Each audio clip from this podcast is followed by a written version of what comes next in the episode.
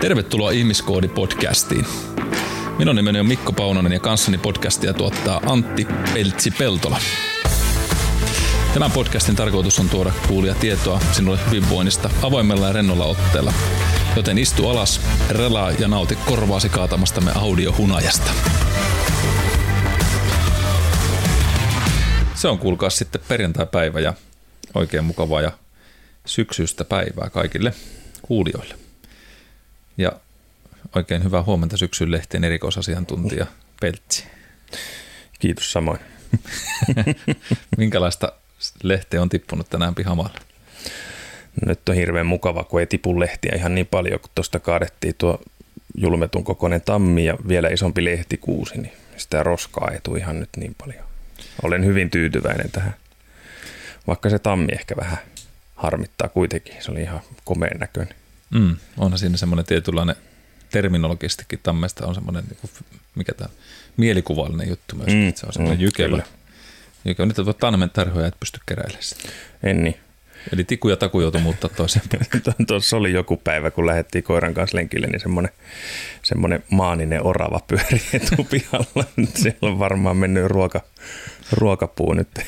Joutuu etsimään uuden lähteen eväille. Kyllä se, se taatusti kostaa tämän teille. Kato vaan auton renkaita, milloin ne on puhkasta. Joo, tai syö eristeet yläpohjasta tai jotain muuta. Just näin. Ite, itepä aiheutit. Mm. Oma vika. Niin. Eli Minähän meillä... se paska olen. Niin. Luontoaktivisti. Kyllä. Niin, eli Antti tuhoaa täällä meidän tämmöistä faunaa ja minä nyt yritän tässä palauttaa tasapaino tähän tällainen. Toki en nyt tammea istuta tuonne takapihalle kotiin, mutta siellä kas varikkaruoha, niin ehkä se tasapainottaa painottaa tätä meidän geopoliittista tilannetta täällä hyvin. Vähän niin kuin yksi kaverini, kaverini joskus meinasi perustaa semmoisen ravitsemussuuntauksen, kun hän oli sitä mieltä hetken aikaa, että miksi me kasviksia syödään, kun ne yhteyttää ja tuottaa happea. Että syödään mieluummin kaikki eläimet, jotka, jotka tuottaa metaania ja tuhoaa kasvikuntaa. Sitten hetkeä ja harkittua, niin hän totesi, että ei tämä kyllä ehkä nyt kestä vettä. Tämä. Se voi olla jo, että tämä pitkällä tähtäimellä tämä voi olla huono idea. Joo, karnivorismi ei ehkä toimi. Ei se tiettyyn pisteeseen asti kyllä, mutta sitten sit voi tulla seinä vastaan. Joo, pidetään vielä kuitenkin tämä luonto, luonto tasapainossa ainakin omalta osalta. Toki siinä olisi se hyvä puoli, että ihmiskunta tuhoutuisi ehkä nopeammin, kuin jos kaikki vetäisi pelkkää lihaa. Että Totta. Terveydelle kuitenkin pelkkänä ravintolähteenä niin ehkä vähän epäterveellinen. Niin kyllä monet, tai monet, mutta muutama koulukunta kovasti tämän nimi vannoo ja on, on kaikenlaista Instagramin myllytystä, mutta ei sillä kyllä ihan hirveätä tuota faktista puolta ole sille, että me ihan mm. pelkästään sinne lihansyöjiksi tituleeratta sitten me on tässä koko muu kirjo, niin kyllä se aika yksipuoliselta ja vähän niin kuin haitalliseltakin vaikuttaa sitten pitkällä aikavälillä mm. terveysmarkkereilta. Joo, joo pidetään, pidetään kuitenkin syksyn marjat, marjat ruokalautasella myöskin. Ehkä hyvä. Ja tästä itse asiassa päästään tosi huonolla aasinsillalla päivän aiheeseen. Onko niitä olemassa hyviäkin? Ei niitä varmaan hirveän montaa tässä vuosien tai vuoden varrella tullut. Hei, meillä on muuten aika liki vuosipäivä tässä. Niin on. Olisiko näin? Ei hirveän kaukana ainakaan. Ei, ei ole lokakuussa vissi aloiteltiin. Mm. Hei, hyvää vuosipäivää meille. Kiitos. Ja kiitos kuulijat, jos olette tässä jo, ketkä olette matkanut vuoden verran, niin, niin tämmöinen tuota, niin, visuaalinen tuota, Tyrnimarja Samppania voidaan ko- kohottaa teille. Ja ketkä olette tullut uusina kuuntelijana, niin kuulkaas, teillä on vuoden verran kuunneltavaa. Hmm. Ei muuta kuin kirimä. Niin, kiri, kiri päälle. Laittakaa kaksi puolikkaalle nopeudelle, niin kuulostaa muuten just siltä tikulta ja takulta tämä meidän ääni siinä vaiheessa, niin sitä voi sitten viihdyttää itsensä sillä. Me ollaan itse asiassa myöhässä. Ollaanko? Ensimmäinen yhdeksättä on tullut ensimmäinen jakso. Ihan oikeasti. Miten mulla jotenkin tämä lokakuu oli mielessä? Mutta näin se en tiedä, ehkä syksy oli viime vuonna ajoissa tai aikaisemmassa. niin, tuntuu vuoden aika nyt sopivalta ainakin. Totta. No mutta ei, ajatella yli vuosi. Herra jästäs, tästähän tulee jo niin kuukauden verran, se on nyt se samppane kuplinut siellä. Että. Mm. No niin. Kunhan mä saan nuo kotiviinit kellarista pulloon, niin juo sitten semmoista vaikka joku kerta. Sitten kun pidetään se live-lähetys, niin Totta joo. Ja sitten me piti pitää, pitää tota ne, ne, ne perunan nosti ja sitten samassa sun kasvipuutarhasta. Kyllä, otetaan se live-lähetys sitten, niin pistetään no. Suu messingille niin sanotusti. Sitten otetaan vastuuta omasta puheestamme sen jälkeen enää, mutta ei sitä varmaan otettu nyttenkään sen enempää. Ja siis pakko sanoa ennen kuin kukaan luulee, että mä keittelen lähemmäs nelikymppisenä kiljukellarissa, niin, niin siis ihan on viinirypäleistä tehtyä. Anoppilan viinirypäleistä tehtyä ihan oikeaa kotiviini. Niin, niin. Teikö se mene sille, että mitä enemmän rupeaa selittämään sitä syvemmän kuopan kaivaa? No näinhän se yleensä on. Kyllä, mutta on, on, on. Multa jo töissä kyseltiin, kun yksi kollega sattui tuommoiseen ruokakauppaan, mistä ostin panimosokeria 10 kiloa. Niin tuli kyselemään, että mitäs meinasit keitelle. Ajattelin varmaan just, että rusinaviini Antti tekee, kun rahat loppu, niin se keittelee kiljua kellarissa. Kyllä. Niin sekin lähti jo leviämään tuolla palokunnassa. Tuli useampi toinenkin kysymä, että no miten kilju pata porisee. heti, heti lähti liekkiä. Ei, ei, kyllä se on kotiviiniä se on. tuota, tuo, niin, että jos joku nyt miettii, että mistä nämä meidän päivien aiheet aina tulee, niin nyt se on se Antin kellarista. Joo. niin, nyt se, se aasisilta se hävisi horisonttiin. Se, se lahausi meiltä alta pois. Se on se tammen, tammesta tehty. Niin Aasinsilalla tähän, kyllähän tämä nyt jollain määrin menee tämä kiljukin sinne suuntaan, josta oikein kunnolla kittaisi, mutta puhutaan tänään siis keskivartalon treenaamisesta. Tai yleensäkin siitä, että mitä se tieteellinen keskivartalon harjoittelu on. Mm-hmm. Mm. Mm-hmm. Miltä tämä kuulostaa? Tieteellinen keskivartalo kuulostaa kiehtovalta. Algebra. Algebra hapanuorassa. Kyllä. Joo. Joo, siis tämä, mietin, että, että onko tuo sanana semmoinen, että muistan siis aikana, niin jos tästä nyt vähän semmoista historiikkaa vie ensin vähän omasta ja sitten sitä, mitä tämä, tätä keskivartalon harjoittaminen itsessään itselleni tarkoittaa, niin tämä nyt pohjaa semmoiseen taustaan, että aikanaan olen tästä puhunutkin, että on ollut aika paljon ongelmia tuon selän kanssa ja siellä pistänyt sitä vähän niin kuin huolellakin romuksi jossain vaiheessa, niin nyt sitten se tota, historia ulottuu siihen, että aikanaan törmäsin semmoiseen, no se oli verkkokurssi tai materiaali, ei se nyt verkkokurssi suoraan ollut, mutta tilasin semmoisen kuin Scientific Core Training.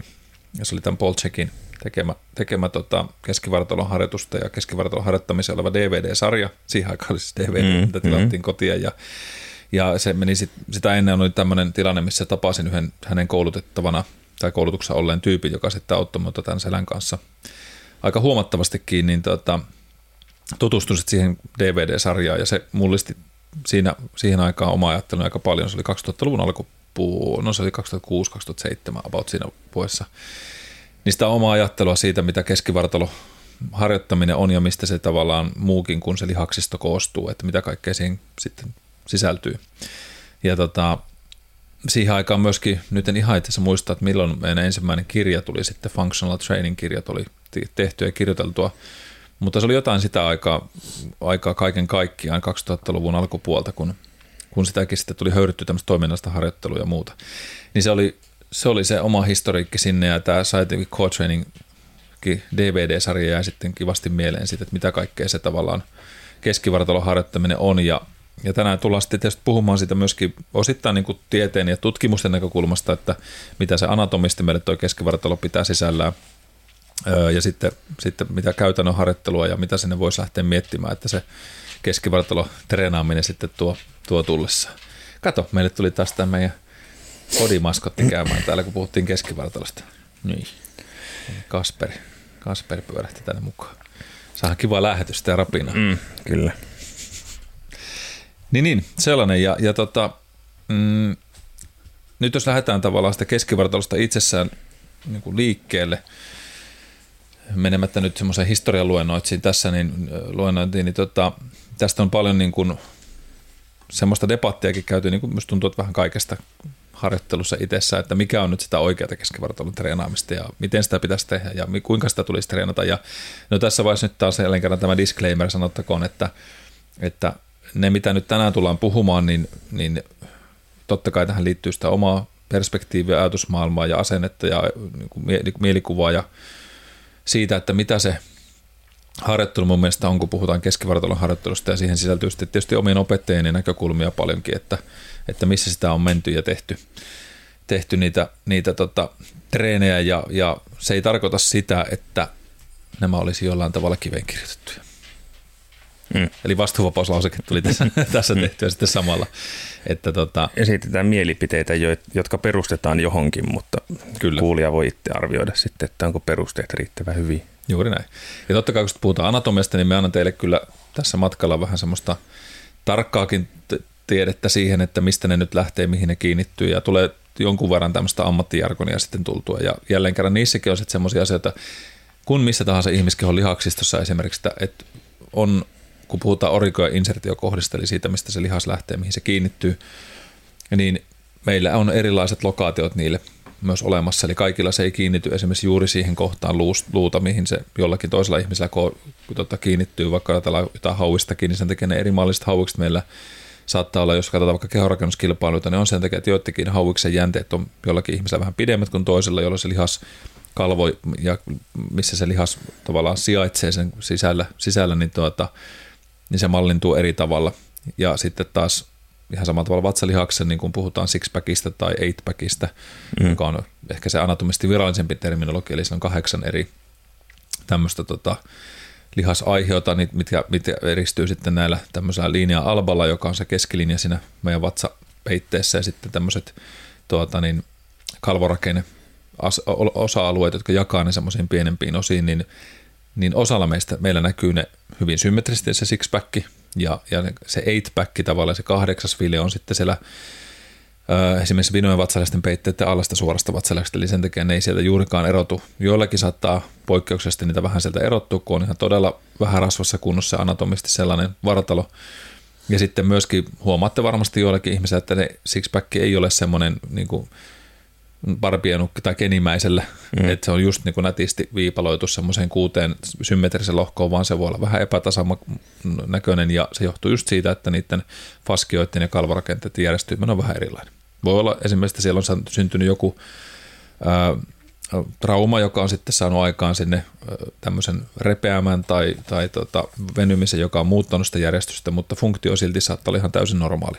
Ja sitten on ihan semmoista anatomista perinnöllistä poikkeamaa, eli perintötekijöissä tai sitten yksilöllisessä anatomiassa, niin se vaan näyttää erilaiselta. Eli siinä, siinä tavallaan kosmeettisessa erossa on aika paljonkin voi olla niitä muutoksia. Ja toki sitten vaikka siinä linja-alpassa eli keskilinjassa, niin, tai siinä sidekurosnauhassa siitä, niin, niin, niin se on joillakin esimerkiksi voi olla vähän erinäköisempi, eli vatsapalat on erkaantunut jonkun verran, ja sekä miehilläkin voi olla voimakkaiden pinnistelyiden, ponnisteluiden aikaan saama tämmöinen leveäminen tai sitten esimerkiksi naisilla just raskausaika muuttaa sitä vatsalihasta rakennetta ja sinne voi jäädä tämmöistä lievää erkaumaa tai jollekin se kuroutuu kiinni täysin.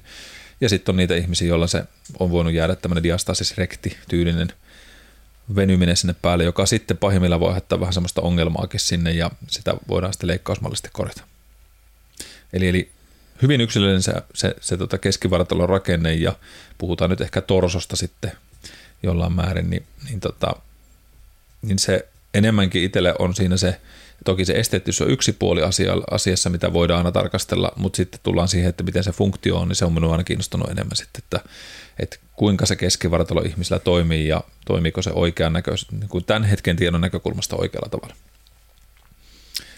Niin siinäpä sitä nyt jonkun verran ajatusta siitä. Ja, ja kyllähän se keskivartalo edelleenkin tuntuu olevan semmoinen asia, joka, joka tota, muodostaa ihanointia – jos ajatellaan tämmöistä niin kuin so- sosiaalista mediaa ja muuta. Ja mm, mm, siihen liittyy kyllä. mun mielestä aika paljon sellaiset, jos mentäisiin ensin semmoiseen isoon ajatukseen siitä, että, että, että mikä siitä tekee, jos mietitään vaikka Kreikan, antiikin Kreikan historiaa, niin sielläkin jos katsotaan niitä patsaita, niin kyllähän siinä on kuvattu miehille hyvin selvästi tämmöinen keskivartalossa lihaksiksi kuusi. Ja sitten tämä, mikä se oli se Rooma, se sata, se, muistatko semmoista leffaa, mikä tuli, se semmoinen, missä oli oikein nämä roomalaiset soturit ja muut, varsin niin groteskisti ne keskivartot niille ihanoisesti tehty. Se on semmoinen aika brutaalikin vissi sotaleffa. Se on se Thousand vai mikä se oli se? Vai tarkoitat se nyt 300? Ei kun 300. Joo, just näin. siis spartalaisia. Spartalaisia, no niin, Joo. just näin. Niin siinähän oli, siitä nousi itse asiassa jonkun verran puhettakin silloin somessa, että kun niillä on tehty niin Joo. selkeästi se. Me en tiedä, oliko siinä osittain tämmöistä digitaalista tekniikkaa myöskin käytetty niille, mutta osa oli ainakin päänäyttelijät ja muut oli tiukan dietin tehneet ja että se mm. oikein niin sixpack näkyy. Ja kyllä siinä semmoista, varmasti semmoista maskuliinisuutta ja, ja tietynlaista niin kuin sitä on. Mm, voimankuvasta. Voima, niin. Mm. Ja, ja samoin se niin kuin naisillakin ei ehkä siinä määrin velity, mutta, mutta tätä kun vaan rupesi, nyt osittain vähän lennostakin rupesin miettimään, että mikä siinä sen, sen tekee, niin, niin kyllä se semmoinen meidän voiman keskus myös on, jos ajatellaan ihan funktionaalisesti sitä mm. toimintaa. Niin, no core. Mm. Core. Ydin. Ydin.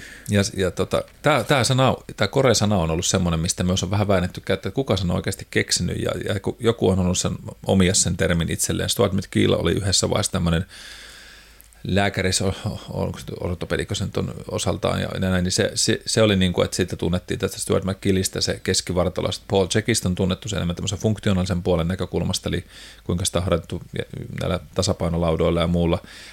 Mutta onhan sitä puhuttu jo niin mun mielestä kauan aikaa sitten. Se popularisoitiin 90-luvun, 2000-luvun aikana enemmän tämmöiseen tavallaan valtakäyttöön, mutta olisi aika hassu ajatella, että se core-sana ei ole ollut jo niin kuin lääketieteessä käyttöä aika pitkäänkin, että, mm. että emme lähde kyllä ajattelemaan sitä sillä tavalla, että sen joku olisi ominut. Ja yleensäkin mun mielestä tällä alalla niin on aika vaikea mitään konseptia lähteä omimaan, kyllä aika moni asia on keksitty jo tavalla tai toisella anatomiassa ainakaan. Mutta sitten me kaivelin tuossa sitä historiikkiä vielä sen verran, että ennen kuin mennään tuonne keskivartalon anatomiaan, että, että mä rupesin miettimään, että milloin mä näitä höyrynyt tätä keskivartalotreeniä, niin mä löysin koneelta, kun mä rupesin laittamaan, että, että, että, joo, että mitä tässä on niin tullut touhuttua ja katsottua, niin sitten mä löysin vanhemmillaan 2006 ja 2004. Mä oon ollut siis 2006 ollut tämmöinen functional training pätkä mulla Reebok, Reebok Conventionissa 2006. Ja muistan itse asiassa oli Faffin aikaan, kouluttelin siellä, niin silloin ensimmäistä kertaa tota, niin kuin ainakin tämmöinen dokumentti, minkä on lähettänyt joskus sitten noille eteenpäin ihmisille, niin, niin on tästä niin kuin kohta 20 vuotta aikaa. No en tiedä ihan mm. vielä, mutta tovi tovi sitten ja kattelinkin, että mitä kaikkea täällä on tullut tehtyä, tämmöisiä liikkeitä ja muuta, niin on sitä ollut metkaa. Eli se on ollut sitä aikaa just tosissaan, kun sitä on sitä scientific core trainingia lähtenyt opiskelemaan ja muuta. Ja, ja sitten täältä löytyi 2017 ollut pitämässä tuolla Tallinnassa koulutuksia, tämmöinen Origins of Functional Training Workshop. Ja, ja sitten on ollut functionality traineria – Tätä itse Härkösen Jarnon kanssa on pidetty. Siinä on kolme eri jaksoa ollut, mitä on tullut aikanaan kehiteltyä. Sitä on käynyt kouluttamassa muutamille fysioterapeutille aikanaan tuolla Salossa ja, ja, ja se oli semmoinen parin vuoden putki, mitä me tehtiin näistä. Niin näistä vähän puhutaan. Tämä on ollut ihan hauska nähdä, että miten, miten tätä on tullut askareltua ja just katselin, että näitä manuaalejakin, niin, niin tota keskivartalon harjoittamista periaatteessa toiminnallisuudesta niin tullut kirjoitettua niin, niin pelkästään näille manuaaleille semmoinen yli 80 sivua tekstiä. Niin ihan, ihan hassu, hassu huomio näin. Ja toki sitten niin keskivartalo harjoittamista funkkiskirjoja on tullut pari-kolme kappaletta tehty, eli, eli kyllä sitä on niin kuin, tämän asian äärellä tullut vietettyä aikaa jonkun verrankin. No, mennäänkö anatomiaan seuraavaksi? Mitä sanoo? Mennään vaan. Vai tuliko jotain, tuliko jotain aiheajatuksia mieleen? No nyt lähinnä itseäni järjestää, kun jäin miettimään sen 300 sparttalaisen, kun ne persialaisia vastaan siellä, siellä solassa taisteli, niin mä en muista niiden sen sotapäällikön nimeä. Ei ollut Markus Aurelius. Ei, ei ollut Markus Aurelius, joo. Tätä. Eh, ehkä sekin taas palaa mieleen. Minä muistan tuon kohtauksen nimittäin jostain, mutta enpä muista itsekään sitä nimeä. Mä en ole itse koskaan katsonut koko leffaa. Se on Joo. vähän ehkä aukko nyt sivistyksessä, jos ajatellaan tätä Korea. Ja tarunahan se on ihan niin kuin huikea, tai siis taru, eihän se ihan tarua on, vaan perustuu tosi, tosi tapahtumiin. Niin, että, kyllä. Joo, se on ollut monta kertaa se, että olisi pitänyt katsoa, koska noin noi tarinat viehättää ja ehkä tämä on just tämmöinen, vaikka nyt sota itsessään ei ole semmoinen mulle semmoinen aihe, mikä mm. niin kuin suoranaisesti, mutta siihen liittyvät se dynamiikka ja, mm. ja yleensä semmoista niin kuin sankaritarinat onhan aina kiehtovia. Kyllä. Täytyypä katsoa tuo. Googletahan jossain vaiheessa, mikä se, mikä se jätkän nimi oli. Katsotaan, mitä, mitä sieltä löytyy. Mutta jos mennään vähän sinne anatomiapuoleen, tähän tullaan palaamaan tuossa uudenkin vielä, vielä matkan varrella. Varmasti vähän puolin toisen mä ajattelin pomputella hyvin mielenkiintoisiakin ma- maailmanmaisemia tähän liittyen, mutta jos nyt puhutaan ihan raasta anatomiasta meillä, niin käytännössä miten me itse katon keskivartalo, niin, niin, niin ää, toki se on se meidän tynnyri, mikä siihen muodostuu. Käytän, tämäkin on sellainen asia, että sitä puhutaan välillä neljällä lihaksella, osa puhuu materiaalissa viidellä lihaksella, että mitkä se liittyy. Eli siihen liittyy suora vatsalihas, on tämmöinen ehkä pinnallisin meidän lihakset, esteettisin lihas. Sitten se ulommat ja sisommat venot vatsalihakset. Ja sitten on tämmöinen kuin transversus abdominis, eli poikittainen vatsalihas. Mutta kun eihän tämä niin pitäisi yksinkertaista olla, niin sitten siellä on semmoinen kuin pyramidaalislihas, joka on tuolla häpyluliitoksen lähellä kiinnittymässä lantiopohjalihakset, jotka taas yhdistyy sen meidän keskivartaloon. Sitten meillä on palle, joka muodostaa pallea sen katon sinne meidän tietyllä tavalla keskivartaloon ja, ja on mun mielestä keskeinen keskivartalolihaksia käsittävä tämmöinen, jos ajatellaan sitä koppamaista, tynnyrimäistä korea sinne tai ydintä. Mutta sitten jos haluttaisiin oikein lähteä halkoihuksi, niin periaatteessa noin 29 lihasta kuuluu keskivartaloon. eli, eli siellä on just se, se, jotka auttaa vakauttaa sitä selkärankaa, lantiota, sitten meidän koko sitä kineettistä ketjua, kaikkea näitä toiminnasta liikkeitä aikana. Ja me nyt ei lähdetä kaikkia 29 lihasta tänne purkittamaan. Purkittamaan. Me yritän pitää tämä nyt sellaisessa niin, niin semi-loogisessa ajattelussa, mutta, mutta tämän avatakseni sanoisin niin, että minulle keskivartalon harjoittaminen – ja se kore itsessään tarkoittaa sitä kykyä ja kapasiteettia, mikä lähtee meidän kaulasta ja kallon pohjasta aina sinne meidän jalkaterään asti loppupeleissä. Ja, ja menemättä kuitenkaan liikaa sinne just, että tehtäisiin tästä hyper, hyperhankalaa, niin on se, että, että miksi näin, niin jos ajatellaan keskivartaloa, niin monesti me puhutaan siitä, mikä näkyy meidän vartalo etupuolella. Mm-hmm. Se on, se, on se kore, kore on tuossa keskellä.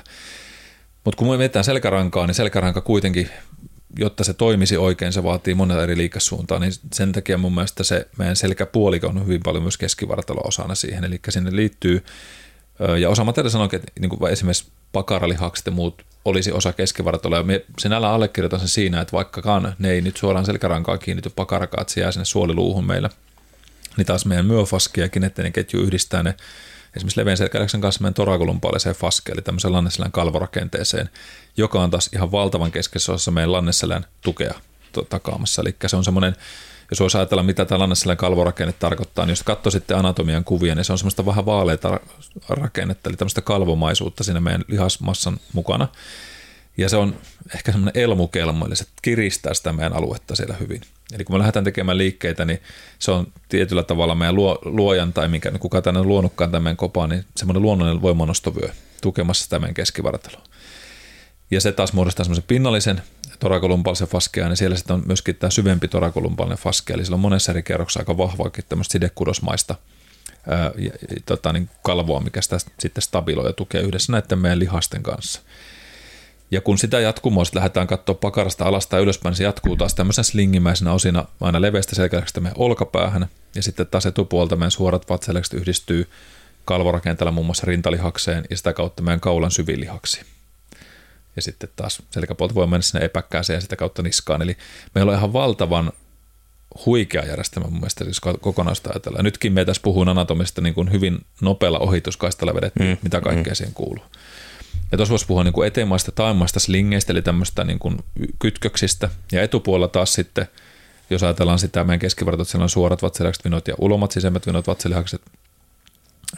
Ja sitten vielä tämä poikittainen vatsalihas, niin siitä kun katsotaan jatkumoita, niin siellä on taas meidän vaikka psoas major, eli iso lannenlihas, jos suomen kielellä oikein, joka taas kulkee meidän selkärangasta, yhdistää sen meidän keskivartalon meidän lonkkaan. Eli se on itse asiassa ainut lihas, joka lähtee meidän selkärangasta, kulkee yli lonkkaan ja vielä tulee reisiluhun kiinni. Ja se on taas yhteydessä siihen, että jos me liikutaan lonkkaan, niin kuinka se stabiloi mun lannerankaa ja kuinka lannerangan ympäröivät lihakset tämän yhdessä tämän torakolumpalisella faskean kanssa välittää tietoa meidän keskivartalolle, että kuinka sen keskivartalon pitää counteract, eli vastapainottaa sitä mun lantion tai mm. lonkan liikettä, potkuliikkeessä esimerkiksi. Ja sitten ainut lihas, mikä lähtee selkärangasta, mikä kiinnittyy meidän olkavarteen, niin tiedätkö mikä lihas se on? Selkärangasta olkavarteen. Mm. Enpä kyllä tiedä. Leveä selkälihas. Mikä muu ei lähde näistä selkärangasta ja lähtisi olkanivelle asti ylittämään. Hmm. Jos ajatellaan vaikka epäkästä tai eli sitä salmikin muotoista lihasta siellä, tai suoria selkälihaksia, tai romboideuksia, tai vastaavia, niin kaikki liittyy jollain tavalla solisluhun tai lapaluuhun. Mutta ainut, mikä kulkee olkanivelle, on leveä selkälihas. Ja aika okay. pirun massiivinen lihas. Ja se taas kommunikoi siinä, että jos me liikutaan mun kättä mihin tahansa asia, niin kuin liikkesuuntaan, niin leveän selkälihaksen liike aiheuttaa torakolumpaalisen faskeanillisen lanssilla karvakenteen ärsykkeen, joka taas antaa sitä käskytystä, että okei, mun täytyy stabiloida tämä mun keskivartalo, tukea se ennen kuin mun käsi lähtee liikkeelle, muuten mulla on instabiili ranka antamassa liikkeen pohjan sille mun lapaluulle kautta kädelle. Melkoista. Oh, aina sitä vaan niin kuin nytkin tulee hirveän määrä uutta informaatiota itsellekin, kun ei ole täl, tästä vinkkelistä koskaan ajatellut vaikka luustolihasten rakennetta. Mutta sitä aina vaan ihmettelet, että kuin hienosti rakennettu, hienovaraisesti säädetty kone ihminen sitten loppupeleistä ihmiskeho on. Kyllä. Sitten on. itse miettinyt niin kun taas tuommoisia niin jotain just happoja mästösapainoja, miten solut tuottaa energiaa ja miten se homma häiriintyy tai miten sydämen sähkön johtuminen tapahtuu natriumkaalion pumppujen kautta ja siis pienen pieniä soluelimiä, jossa, jotka pumppaa yksittäisiä Kyllä. Niin kuin molekyylejä sinne ja tänne ja siitä syntyy niin kuin meidän sydämen syke. Mm. Niin sama, sama asia, että miten tuo niin kuin aikojen saatossa kehittynyt tuommoiseksi tuo järjestelmä, niin ihan huikea ajatus. On, on. On se, siis tätä ihan samaa ja itse mietin kanssa, että kyllä tämä on niin käsittämätön ja itse kun tietenkin tämä ihmiskoodi on ollut semmoinen, ja itse asiassa tämä ihmiskoodi oli hauska, kun mä rupesin katsoa, että milloin mä oon tämän ensimmäisen kerran tavallaan ajatuksen lanseerannut tämän ihmiskoodin ja semmoisen ensimmäisen logon sille. Sekin on hauskan näköinen ollut logona, logona että se voi saattaa meille joskus vaikka tuohon podiin. Se retro, retroviikko. Niin, retroviikko, niin, tota, niin se oli joskus 2017-2016. Joo. Siis tuosta kun nopeasti katsoin, se tuli just se, kun mä katsoin sitä niin workshopissa ulkomaan, niin sinne mä oon laittanut ensimmäisen logon sieltä, mitä joskus väkertänyt ja ja se on vaan sitten ollut kytemässä sillä niin kuin sen päätti, että hei, tämä nyt on semmoinen, mitä haluaa lähteä tekemään. Ja sitten tämä koodihan kuulostaa, tai niin kuin nyt mitä tuossa selitinkin, niin tällä tavalla sitä itse yrittää katsoa, että miten se elimistö integroituu monen eri asiaan. Ja, ja kun keskivartalo esimerkiksi, me yritän nyt pysyä jollain tavalla tota, semmoisessa loogisessa, mutta eihän se koskaan multa onnistu täällä looginen ajattelu.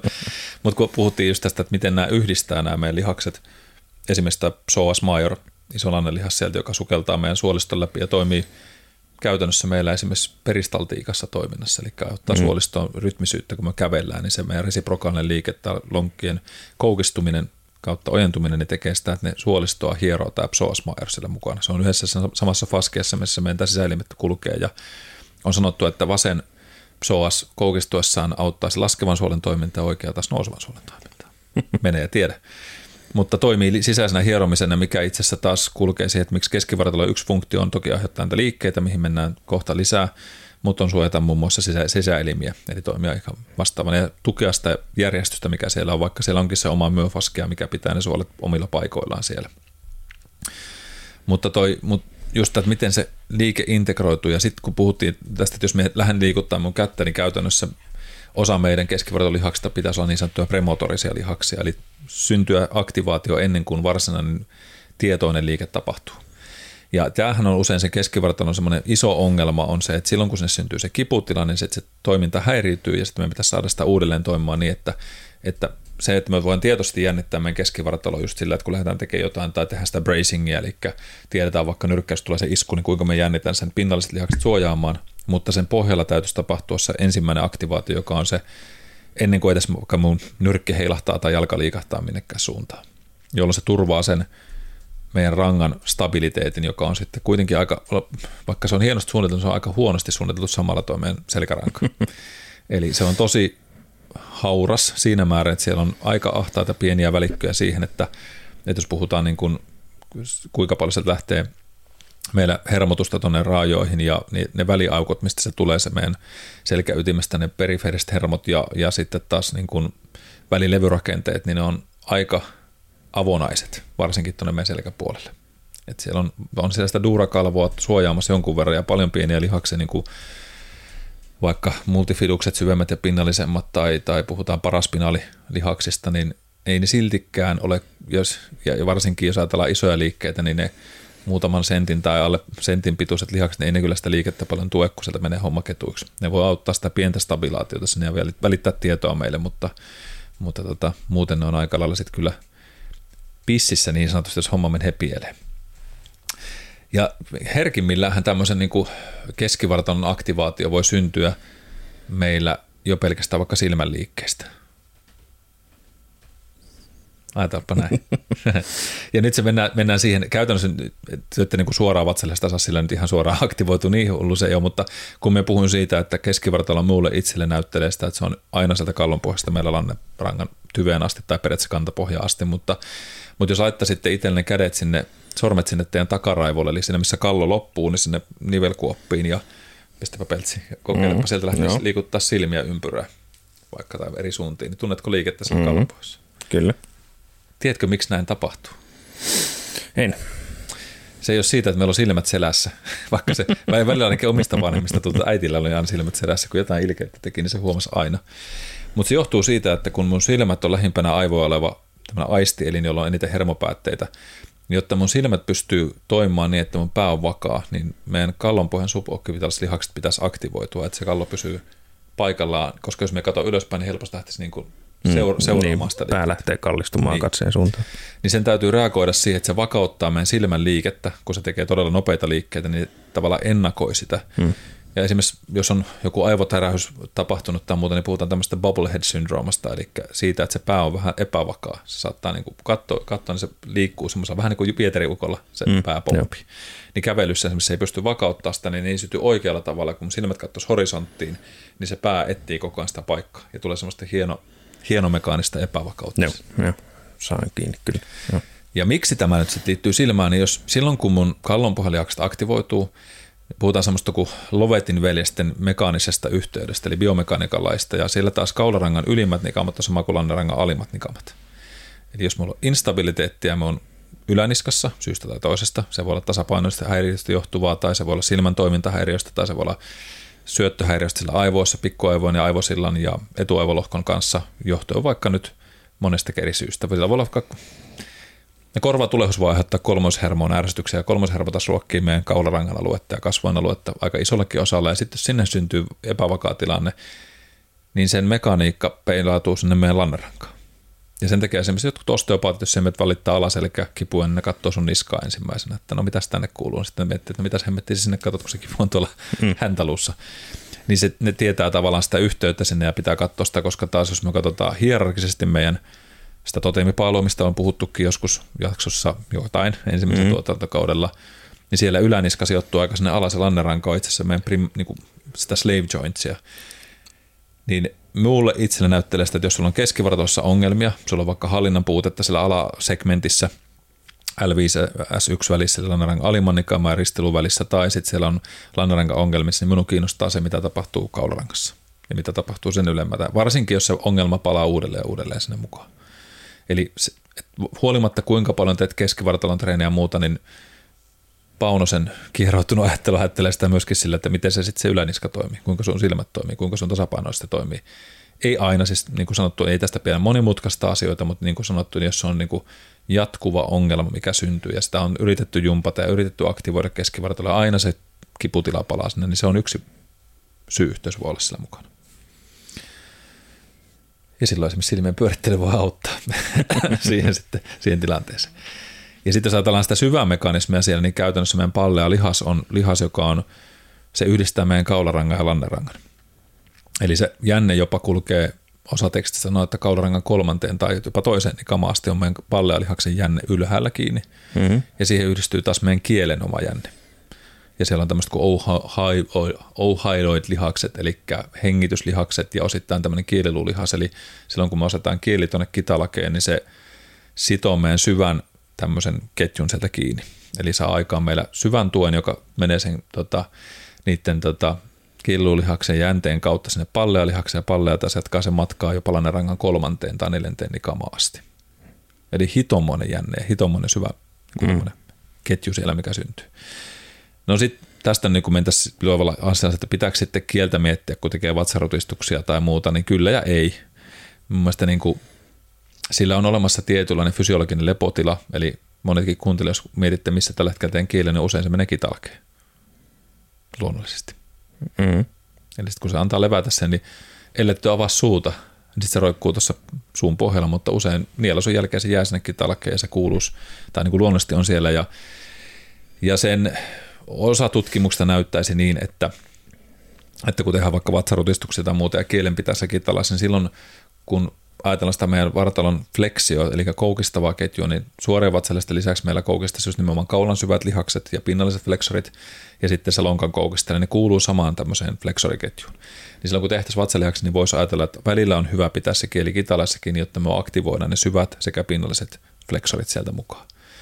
Ja lapsihan tekee tätä itse asiassa luonnollisesti, jos mietitään lapsen, tai niin kuin mistä tämä lähtee, tämä meidän refleksi myös kaulassa, niin on käytännössä tuttipullon tai rinnan imeminen. Siellä lapsen tekee se, että se työntää sitä kielellä sitä tuttipuolet saa pumpattua sitä nestettä sieltä pois. Mm. Leuka tekee tämmöistä protraktio-retraktio-liikettä.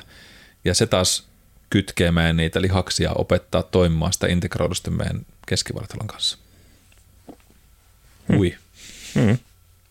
Ja, tota, ja, ja ö, joskus kuntoutuksessa, kun on ollut tämmöisiä kaularangan haasteita ja muuta ihmisiä, on pyytänyt niin sanoikin, että ime peukaloa vähän aikaa. Se auttaa siihen tietynlaisen rytmiikkaan, mitä tänne kaulaan pitäisi saada aikaa. Se on tosi, tosi maskuliinista treeniä sitten jossain, eikä sitä nyt salilla tarvitse suorittaa, mutta tota...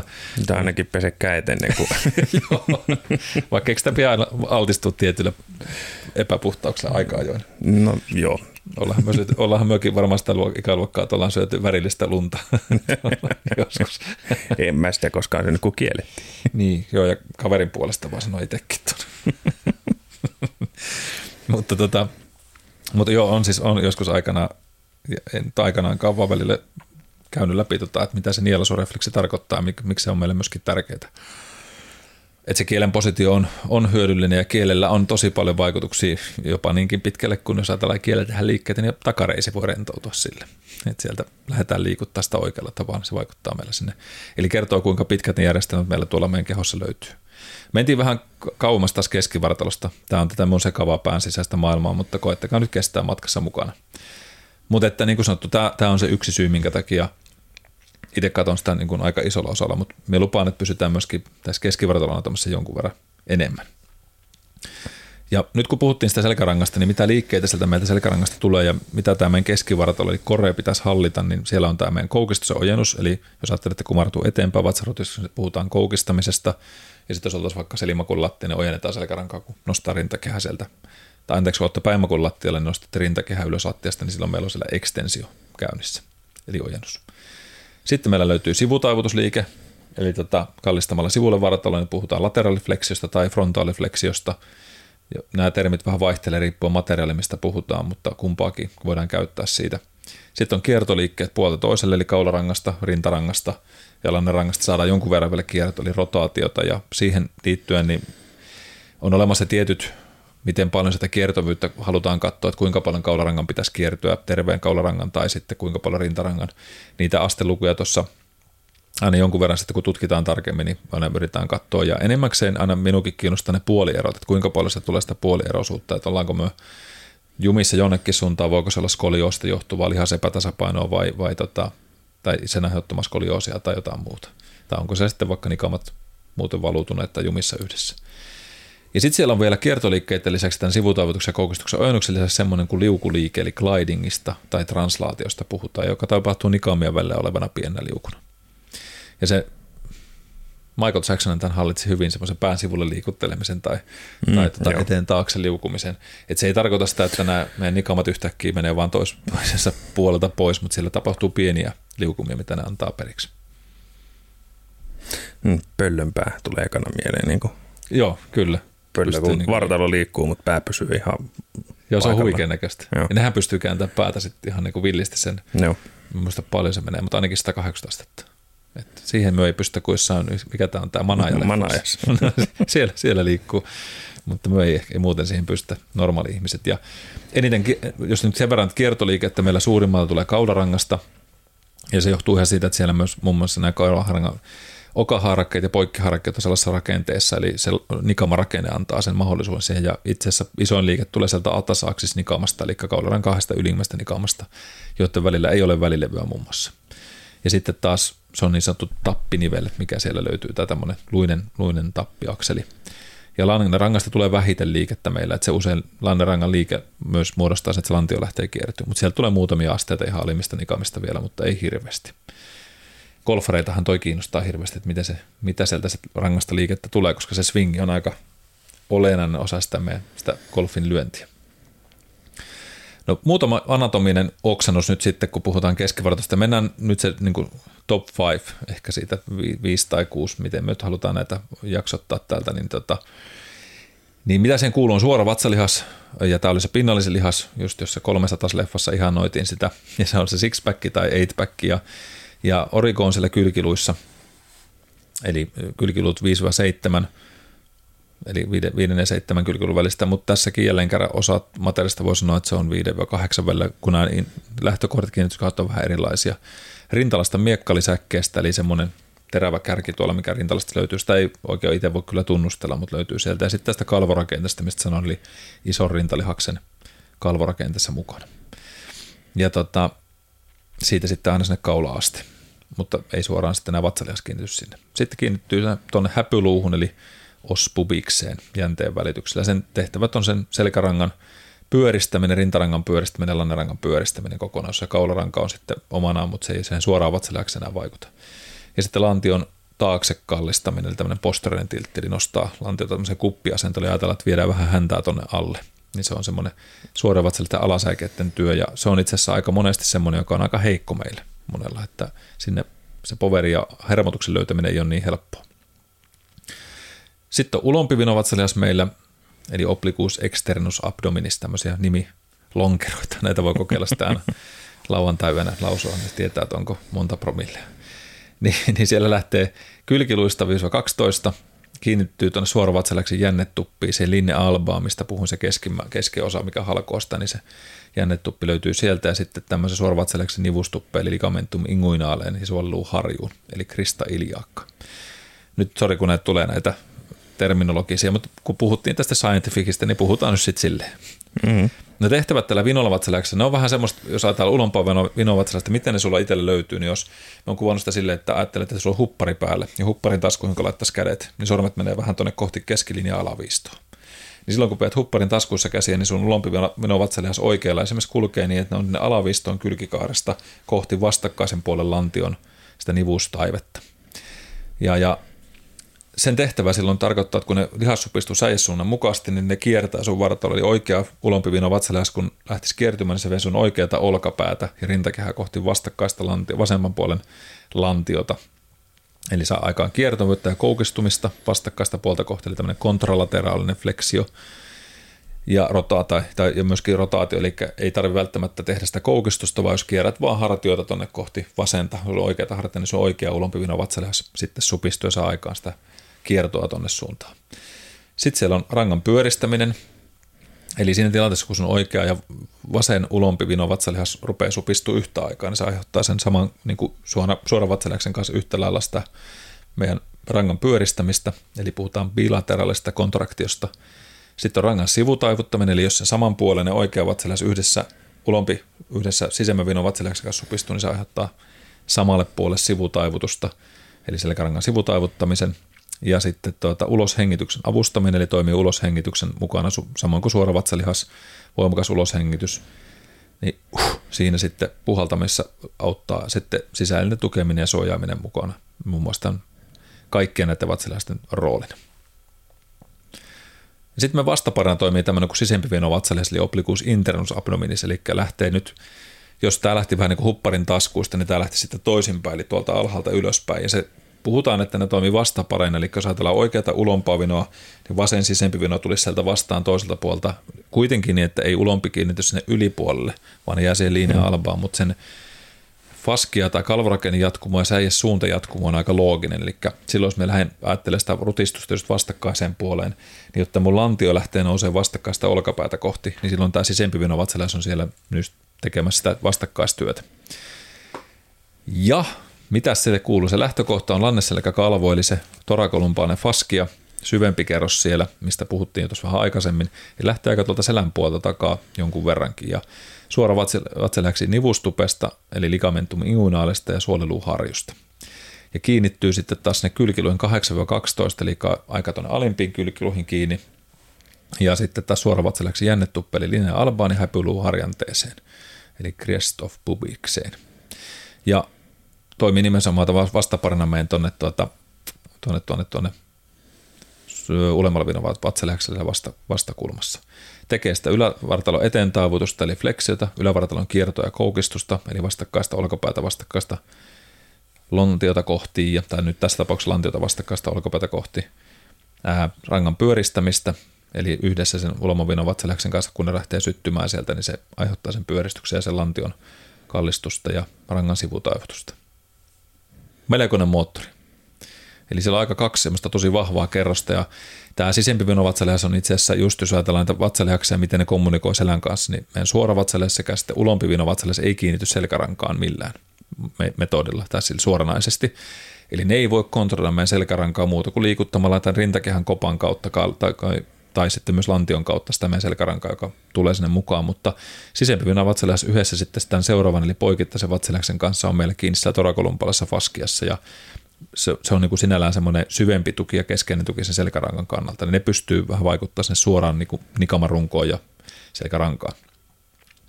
Ja tämä poikittainen eli transversus abdominis säijessuunnat on sinne poikittain suoraan, eli jos tältä alasäästä lähettäisiin liikkeen, niin, niin kädet on suoraan tuolta niin kuin sivulta tulossa korsettimaisesti tuonne eteenpäin. Ja tämä on semmoinen kiistelty lihas, josta on just puhuttu, no aiheuttaako tämä nyt liikettä rankaan vai ei. Ja nykynäkemyksen mukaan sille hirveästi ole minkäänlaista funktionaista, niin kuin, tai niin kuin, se ei saa aikaan liikettä meidän rangassa mihinkään suuntaan. Se ei tarkoita, että se on silloin turha kaveri siellä, vaan, vaan se tehtävä on suojata, suojata sitä vatsaontelua ja meidän sisäelimiä, eli syvimmässä kerroksessa olla siellä mukana. Ja se säätelee sitä vatsaontelon painetta, eli tämmöistä intercompartmental pressure tai intra-abdominal pressure. Mennään siihen sitten kohtaan, että mikä hiton hyöty siitä sitten on. Mutta tämä lähtee tuolta kylkiluu rustoista 7-12, eli 7-12 kylkiluut, lanneselkäkalvosta, eli sitä faskeatarokalumbaaliksesta ja sitä syvemmästä osasta nimenomaan, mitä, mikä tulee sen leveän selkäläksen kalvon alle. Jälleen kerran tulee itse asiassa koko matkalta tältä sen suolelun pinnasta tuonne etupuolelle ja kiinnittyy nivussiteeseen. Aika, ne muun muassa näitä viniovatsaläksiä kiinnitty mukaan. Ja kiinnittyy suoraan vatsaläksen jännetuppeli se linja alpaan koko matkalta, eli on tosi massiivisesti peittämässä sieltä alta ja ja meidän suora vatsalihas itse asiassa tähän väliin mainittakoon, niin on meidän yksi pinnallisimmista, mutta myös syvimmistä lihaksista. Eli suora vatsalihaksen tämä six-pack on vielä pinnallisin, mutta sen jälkeen se alempi kahdeksas päkki sukeltaa itse asiassa meidän sisemmän vinon vatsalihaksen alle ja tämän transversus abdomeniksen väliin. Eli se ei olekaan pinnalla, vaan se on siellä syvemmällä. Ja tämän takia ne alapalat ei oikein näykää sieltä, mutta ne on niin kuin toisiksi syvin, mutta myös pinnallisin lihas. Loogista. Kyllä. Kuka ikinä sen on päättänytkään näin tehdä, en tiedä miksi, mutta, mutta näin se menee. Ja nimenomaan tämä, tämä funktio tällä keski, niin kuin transferus, eli poikittaisessa on olla osittain se premotorinen lihas nyt näistä. Eli sen tämän lihaksen täytyisi aktivoitua ennen kuin liike tapahtuu meillä mihinkään suuntaan. Ja tämä on itse asiassa just sillä pieni päänyökkäys käytännössä täytyisi aktivoida yhdessä muun muassa syvien multifidusten kanssa ja siellä on tämmöiset intertransversarilihakset. Ää, on rotaattoreita ja vaikka mitä. Me ei mennä niihin nyt, sitten me puhuttaisiin viikko näistä kaikista. mutta tota, mutta tämä tekee sen, että se jännittää sen kalvon ja aiheuttaa sen, sen premotorisen, eli ennen liikettä tapahtuvan aktivaation. Eli se lanneslän kalvolakenne lähtee kiristymään, kun ne lihassäikeet vetää tiukemmalle ja tekee sen syvän tuen sinne meidän sisäelinten ympärille ja tähän koko tynnyrin keskivartaloon. Eli siihen ytimeen. Sen jälkeen, kun meidän liike rupeaa tapahtumaan, niin sitten nämä pinnallisimmat, eli vinot vatsalihakset tai suorat vatsalihakset, tai suorat selkälihakset on sitten ne, jotka aiheuttaa sen meidän liikkeen. Ja nyt se ongelma tuleekin silloin, että silloin kun se, ei, se lihas ei pääse syttymään oikein, niin sinne syntyy instabilia tilannetta, eli se kallorakenne ei lähde kiristymään oikein. Ja nyt kun sanoinkin siitä, että kun siellä meidän nikamien välissä on aika herkkiä alueita, sieltä lähtee meillä immunestekiertojärjestelmä, lähtee meidän niin perifeeristä hermostoa, eli sieltä tulee meidän hermoja, hermoratoja ulospäin sieltä nikamien välistä, niin niillä ei ole hirveästi tilaa siellä, niin kuin tiedät itsekin, että mm. jos se joutuu puristukseen, niin puhutaan niin kuin millien, jopa allekin Kyllä. millien välistä. Niin sitten kun se nikama pääseekin liikahtamaan väärin, että se ei lähde niin kuin, vähän kuin orkesterisoimaan yhtä aikaa, ne soittimet vaan viulisti päättää ruveta sooloilemaan, niin se tönäisee sitä hermojuurta. Ja tiedätte varmaan, mitä tarkoittaa noidan nuoli. että kun hermo ottaa iskua, niin se muuten sattuu kovaa. Joo, ja koko hermon matkalle. Kyllä, ja se on semmoinen, just kun löysi lekalla sinne, ja se, se on tosi pieni liike, mutta se tapahtuu just siitä osittain siitä johtuen, että sille ei tapahtunut sitä stabilaatiota, jolloin likamat oikein suhteessa siihen koko rakenteeseen, ja sitten tulee tämä suojarefleksin metodi, eli sitten se iskeekin krampin päälle ympäröivät lihakset, paniikki päälle, hälytysvalot, että nyt, nyt tämä estetään tämä liikesuunta. Mm. Hei, hei, nyt, nyt tapahtuu jotain väärin, kaikki seis, Kyllä. älkää liikkuko, Juuri mikä näin. meni pieleen.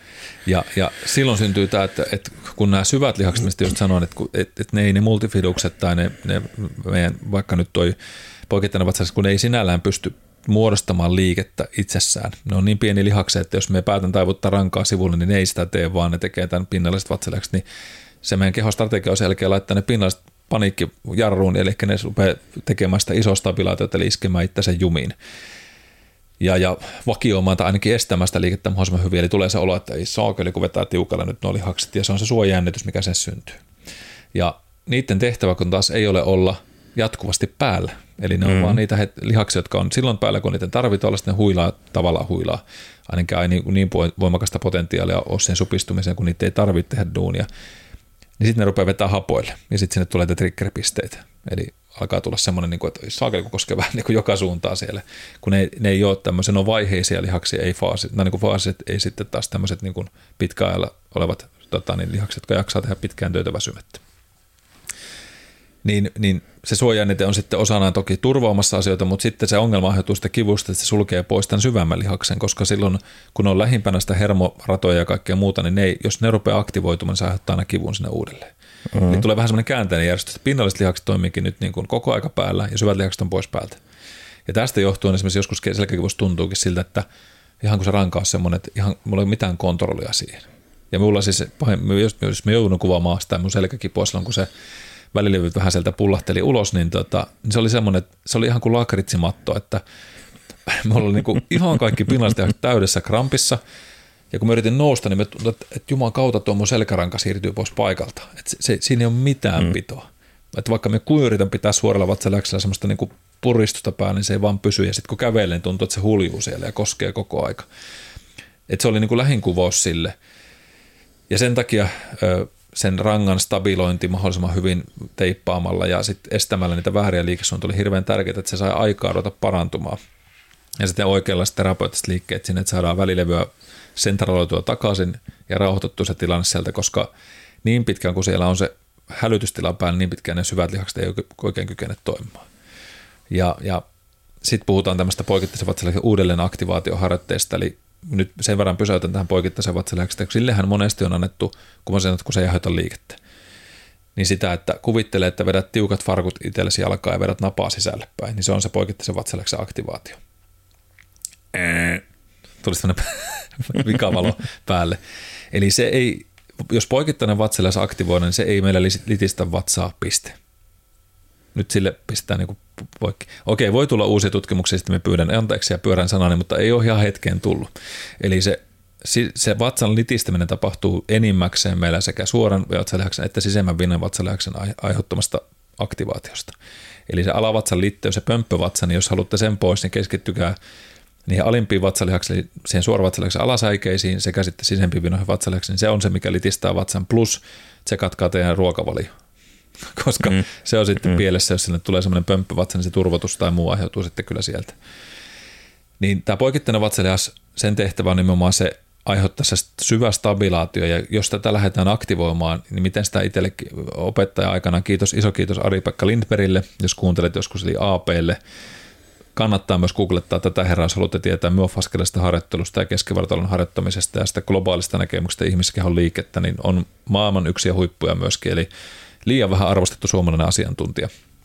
Niin Ari-Pekka Lindberg, bong ding ding, niin siihen voisit heittää semmoisen tota, terveiset silleen. Niin Aapen kanssa aikana tätä koulutettiin ja myös siis kuvattiin sitä silleen ihmisille, kun lähdettiin opettaa keskivartaloharjoittelua, että meillä oli ultraanilaite, millä ultrattiin tätä kyljestä, eikä nyt silleen, että nähdäänkö onko siellä onnittelun paikka vai ei sitten naiselle, vaan katsottiin niin kuin vatsan eri kerroksia, miten lähtee ne kalvot supistumaan. Ja sitten kun lähdettiin tekemään sitä jännitysharjoitusta silleen, että laitettiin meillä asiakas siihen tota, lavetille tai opiskelija ja sanoi, että okei, lähdet fi- fiiliksellä, että vähän, puristat vähän niin kuin virtsan pidätystä. Ja lähdet hiljalleen hakemaan sitä sieltä ajatuksena, että sieltä yrität litistää vatsaa vaan vähän sieltä niin kuin lantionpahan kautta lähdet supistaa. Niin jengi oli sanoi, että ei vitsi, kun tuntuu, että ei tehnyt juuri mitään. Ja sitten katsottiin ultralaittaa, niin että miten lihakset lähti aktivoitussa. Niin poikittainen vatsalihas, se on tosi hienoinen jännitys, mikä me pitäisi saada aikaan. Ja se ei näy millään tavalla tuossa meidän niin kuin vatsan pinnalla. Ja sitten sormilla mentiin, että painettiin tuonne, niin kuin, mentiin tuolta vähän suoliluun vierestä, haettiin sitä kalvoa tuolta, että mihin, mihin se pysähtyy se sormi. Sieltä tuntuu semmoinen värähys, se lähtee käyntiin. Ja sitten jos sä lähdet liikaa purista, niin sormia lähtee pomppaa sitä pois, koska se sempi otsalla lähtee, vup, se lähtee niin kuin aktivoitumaan. Niin se näkyy siinä ultrassakin hyvin, että se niin kuin paksunee se lihas ihan valtavasti. No. Ja, ja sitten kun lähtiin tekemään just tätä, että vedä napaa kohti selkärankaa, niin se on ihan liian kova käskytys. Ja silloin tapahtui se, että poikittainen vatsalihas aktivoinut juuri millään tavalla, vaan ensin lähti kittää sisempivyönä vatsalihas töihin. ja sitten lähti vasta poikittain.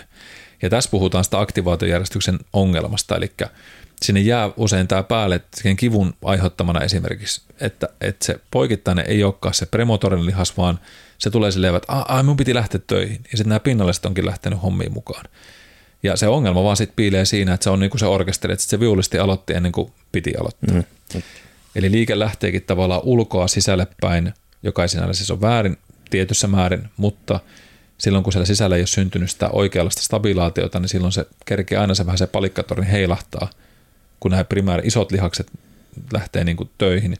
Ja, tota, ja, ja nämä tavallaan tooniset lihakset, tai no periaatteessa kun sitäkin on vaikea, että onko faasinen vai tooninen lihas, eli onko siis tämmöinen, joka on hetken päällä syttyy nopeasti, vai onko semmoinen, joka on jatkuva jännitys, koska meidän lihaksen roolit on niin moninaiset, ne on sekä että monesti. Niin, tavallaan esimerkiksi poikittaista vatsalista, jos puhuttiin, että se on ykköslihassolutypin lihas, eli tämmöinen pitkäkestoista jaksaa pitkään tehdä, kun sen pitää tukea koko ajan. Totta. Mutta sillä täytyy olla ihan saakelin nopea kyky hermottua, jos se meillä on premotorinen lihas, eikö näin? Mm. Eli se tarvii myös kakkosolulihastyyppiä paljon. Muuten se olisi aina silleen, että unohtu, en mukaan. eli, eli se mikä on, jälleen, kun jälleen kerran riippuen sun harjoittelutausta ja muusta, niin meillä käytännössä periaatteessa pitäisi olla vaikka nyt suora vatsalihas ja ulompi vatsalihas, niin varsinkin niin solutyyppi dominantti. Eli voimaa tuottava, hypertrofisoituva ja, ja nopeasti syttyvä lihas. Koska ö, lähtökohtaisen tehtävä on suojella meitä, aiheuttaa nopeita liikesuuntia ja jos ajatellaan kaatumista vaikka, niin sen pitäisi pystyä reagoimaan nopeasti.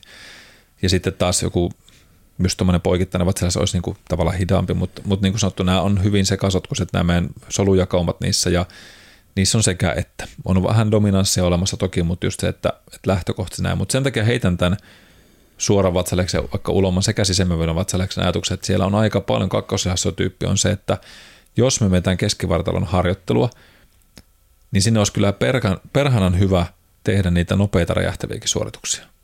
Koska ne on ne funktiot, mitä se pitäisi tulla. Jos ajatellaan just vammariskien vähentämistä, niin mitä enemmän se on reaktiivista kykyä siellä keskivartossa, kun se horjahtaa, niin me sanonkin, että kuka horjahtaa hitaasti.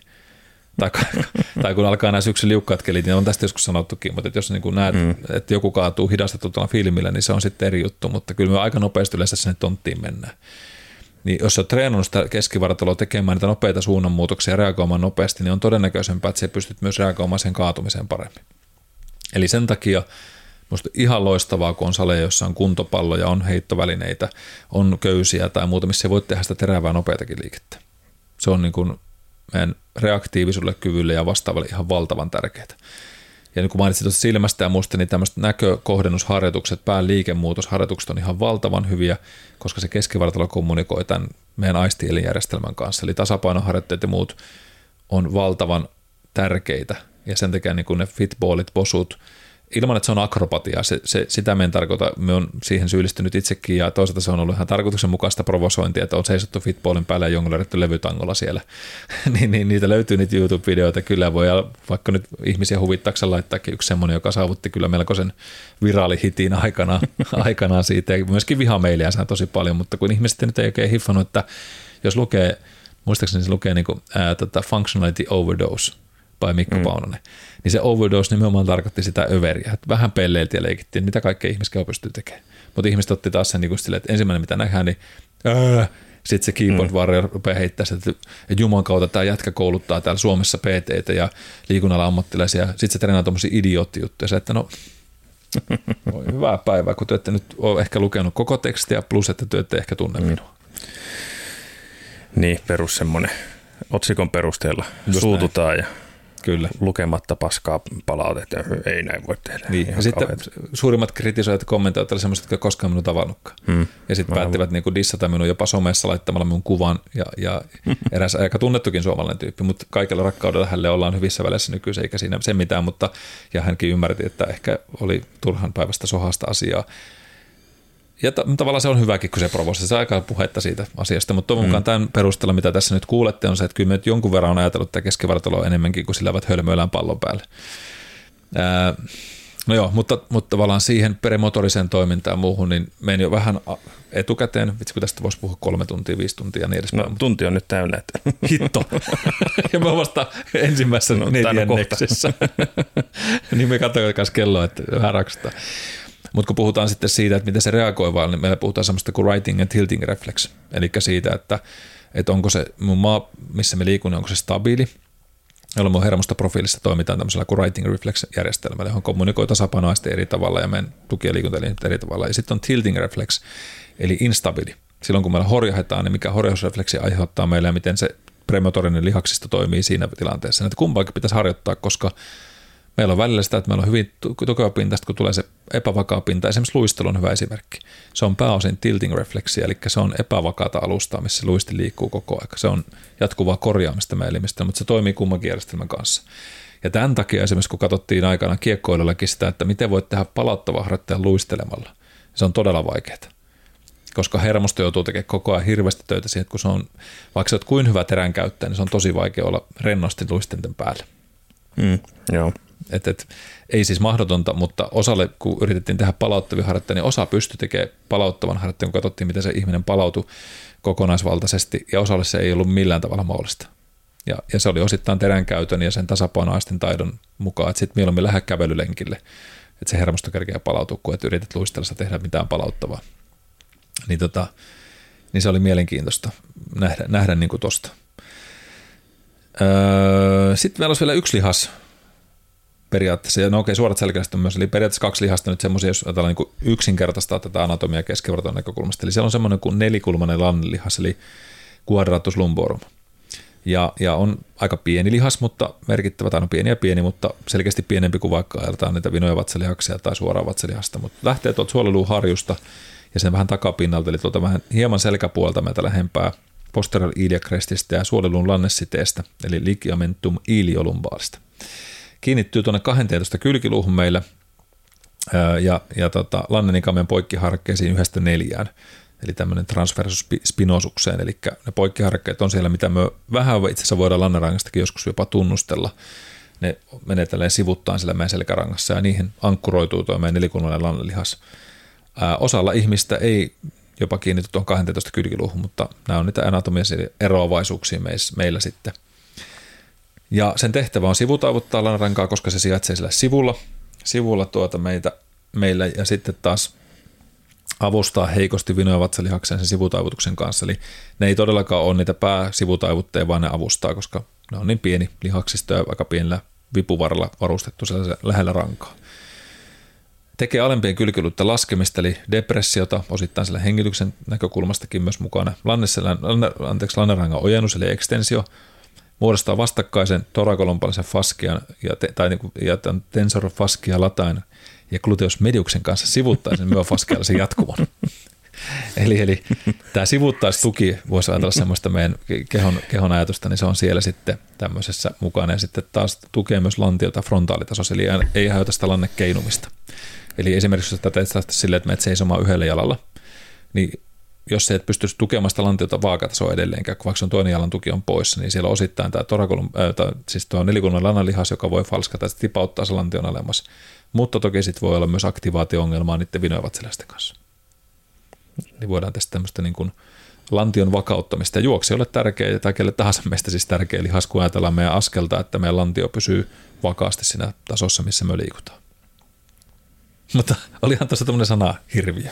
No vähän joo. kun huomasin, kun naurahdit, että nyt, mm. nyt on... Meni niin kuin 12 senttiä noin suurin piirtein hiusraja yläpuolelta. Tässä on syy, miksi mulla ei enää hiuksia. Okei. Okay. Ja sitten vielä erector spine, eli suorat selkälihakset. Näitä en nyt lähde erittele, niitä kuuluu sinne useampia kappaleita erilaista, mutta no okei, okay, vähän erittelen, sovitan niin. eli jos nyt halutaan tietää, että mitä se erector sen kuuluu, niin kuuluu kolme eri lihasta. Eli se on lähimpänä rankaa meillä semmoinen kuin suora okaharkelihas, eli spinalis dorsi. Siinä löytyy kapittiservissis ja storakis, eli se on täällä vähän ylemmässä osassa rankaa. Sitten siellä on keskimmäinen, eli pitkä selkälihas, keskimmäinen on longissimus dorsi ja sitten on ulompi, eli suolikylkiluulihas, eli iliokostaalis. Nämä tekee meille semmoisen pitkän juosteen tuolta meidän ristiluusta aina tuonne kallon pohjaan. Ja, ja niiden tehtävä on yhteisesti vähän eri segmenteissä, eli nyt segmentti tarkoittaa sitä, että onko se siellä kaularangan suunnalla, onko rintarangassa vai rangassa, niin kun ne supistuu molemmin puolesta, eli bilateraalinen supistuminen, niin silloin se ojentaa selkärankaa. Eli me pystytään sen takia eriyttämään niitä ojennusosia eri kohtiin, että meillä on ne eri lihasjuosteet. Jos se olisi yksi möntti lihasta, niin toki sekin voisi olla ehkä mahdollista, mutta se on aika vaikea supistaa vain osasta kohtaa sitä lihasta. Mm, joo. Et kyllä ne aktiini ja ne filamentit siellä sopistuu aika lailla niin kuin kaikki, mutta vähän eri voimakkuudella voidaan säädellä sitä. Eli kyllähän me voidaan suoraan vatsalästäkin käyttää vaikka pelkästään yläosaa vähän enemmän kuin alaosaa, saada sen niin stimulista sen takia, että meitä vatsasta hermottaa, hetkinen, seitsemän hermopunosta per puoli. Se on aikamoinen määrä niin kuin mm. informaatiota, mitä sinne tulee, kun ajatellaan, että hauista hermottaa itse asiassa yksi mm, lihas kyllä. enimmäkseen. Tai niin kuin hermo. Sitten siellä on toispuolinen unilateraalinen supistuminen, eli aiheuttaa sen sivutaivutukselle. Jos mun oikean puolen suorat selkälästä lähtee aktivoitumaan, niin mun ranka kallistuu silloin oikealla, mutta vasemmalta puolelta täytyy rentoutua. Muuten se, ei, se kallistuminen oikein synny. Ja sitten osittain avustaa myös rangan kiertoja yhdessä vatsalihasten kanssa, mutta näiden kiertokapasiteetti on vähän heikompi, koska ne kiinnittyy niin lähelle rankaa eikä ne kulje niin poikittain. Et ne on jonkun verran aina mukana kiertoliikkeessä nämä myös nämä suorat selkälihakset, mutta aavistuksen vähemmän sitten siellä, mutta tekee töitä paljon. Ja tämä on mun mielestä, niin kuin, miksi sitä selkäpuoltakin pitää katsoa, niin on se, että kuitenkin se tuki vaaditaan myös selän puolelta ja se kuuluu sen keskivartaloon ja myös siinä, on siinä meidän torakolun puolessa faskiassa sitten mukana. Niin, niin on sillä tavalla keskeinen, keskeinen tynnyrin, tynnyrin tuki, tai mikä tämä nyt oli, kore, säiliö, Ydin. ydin. Säiliö ja ydin. Oh. Aika lähelle. A, aika lähelle. Sinne päin. Osi, osimoilleen. Miten se kuka sanoo, mm. osimoilleen. Niin. Joo. Hei, ensimmäinen neljännes ollaan mm. tästä. tästä tuli nyt sitten neliosainen sarja. Tästä saattaa tulla neliosainen sarja. Mutta otetaanko vielä jotain? Jotain tässä vaiheessa lisää? Uskalletaanko ottaa? Mun puolesta joo. joo. Mä oon edelleen täällä niinku kuunteluoppilaana. Niin.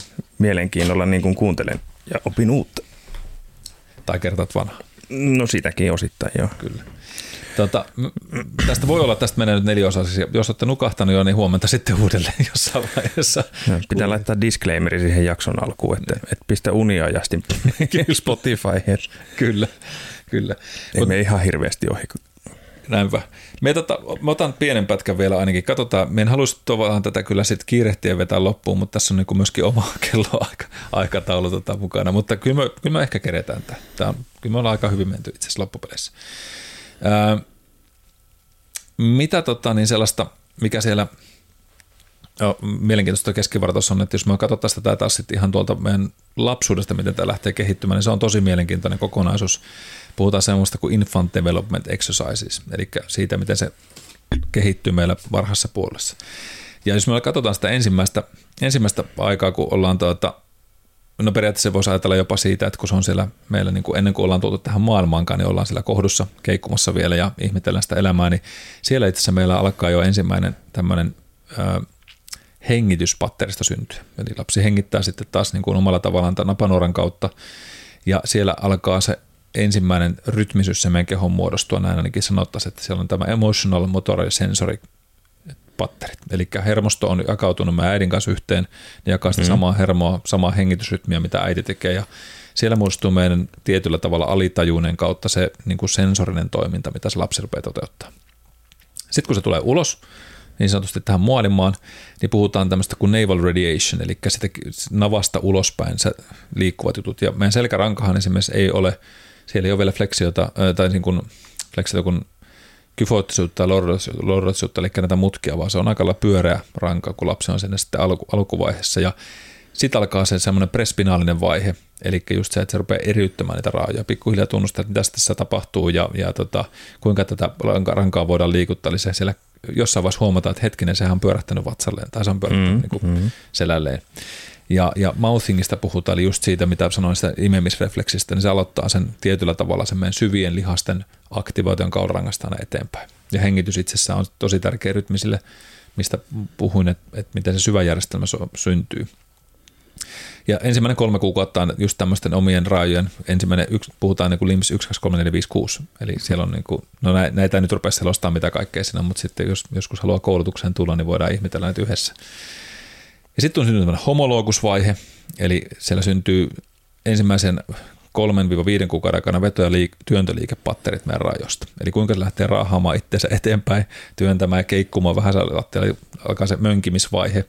Ja, ja sen syntyy tämmöisiä niin kuin selkärangan harjoitteita, mitä voi lähteä tekemään, eli opetan joskus ihmisiä esimerkiksi että kuinka voi liikkua pelkästään rankaa pyöristämällä ja ojentamalla niin lattialla, vähän niin kuin matopeli, ilman että sä käyt käsiä tai jalkoja. Ja tämä on osalle ihmistä tosi vaikeaa, eli se integraatio siitä, että miten me pystyn käyttämään sitä mun rankaa oikeasti niin, että tota, sieltä löytyy niin jokainen segmentti ja sillä on myöskin tunneefektiyhteyksiä olemassa näillä, eli push, no ja yes, yes liikkeet, eli meidän minäkuvassa kyllä ja ei emotiot rupeaa nousemaan esille. Ajatella. Aivojen kehittymistä myöskin. Sitten on 5-8 kuukautta about. Nyt nämä ei ole semmoisia, että kannattaa laittaa miettiä, että mitäs mun lapsi jätti tekemättä näitä, mutta on tietyt vaiheet, mitä sinne pitäisi syntyä jossain vaiheessa. Ja lapsen kehittyminen on hyvin yksilöllistä aina, että milloin se kävelee ja milloin se ei kävele. Mutta puhutaan homolateraalista vaiheesta, eli sillä 5-8 kuukauden välillä, ja silloin integroidaan vasenta ja oikeata aivopuoliskoa tai niin kuin kehon puoliskoa myös.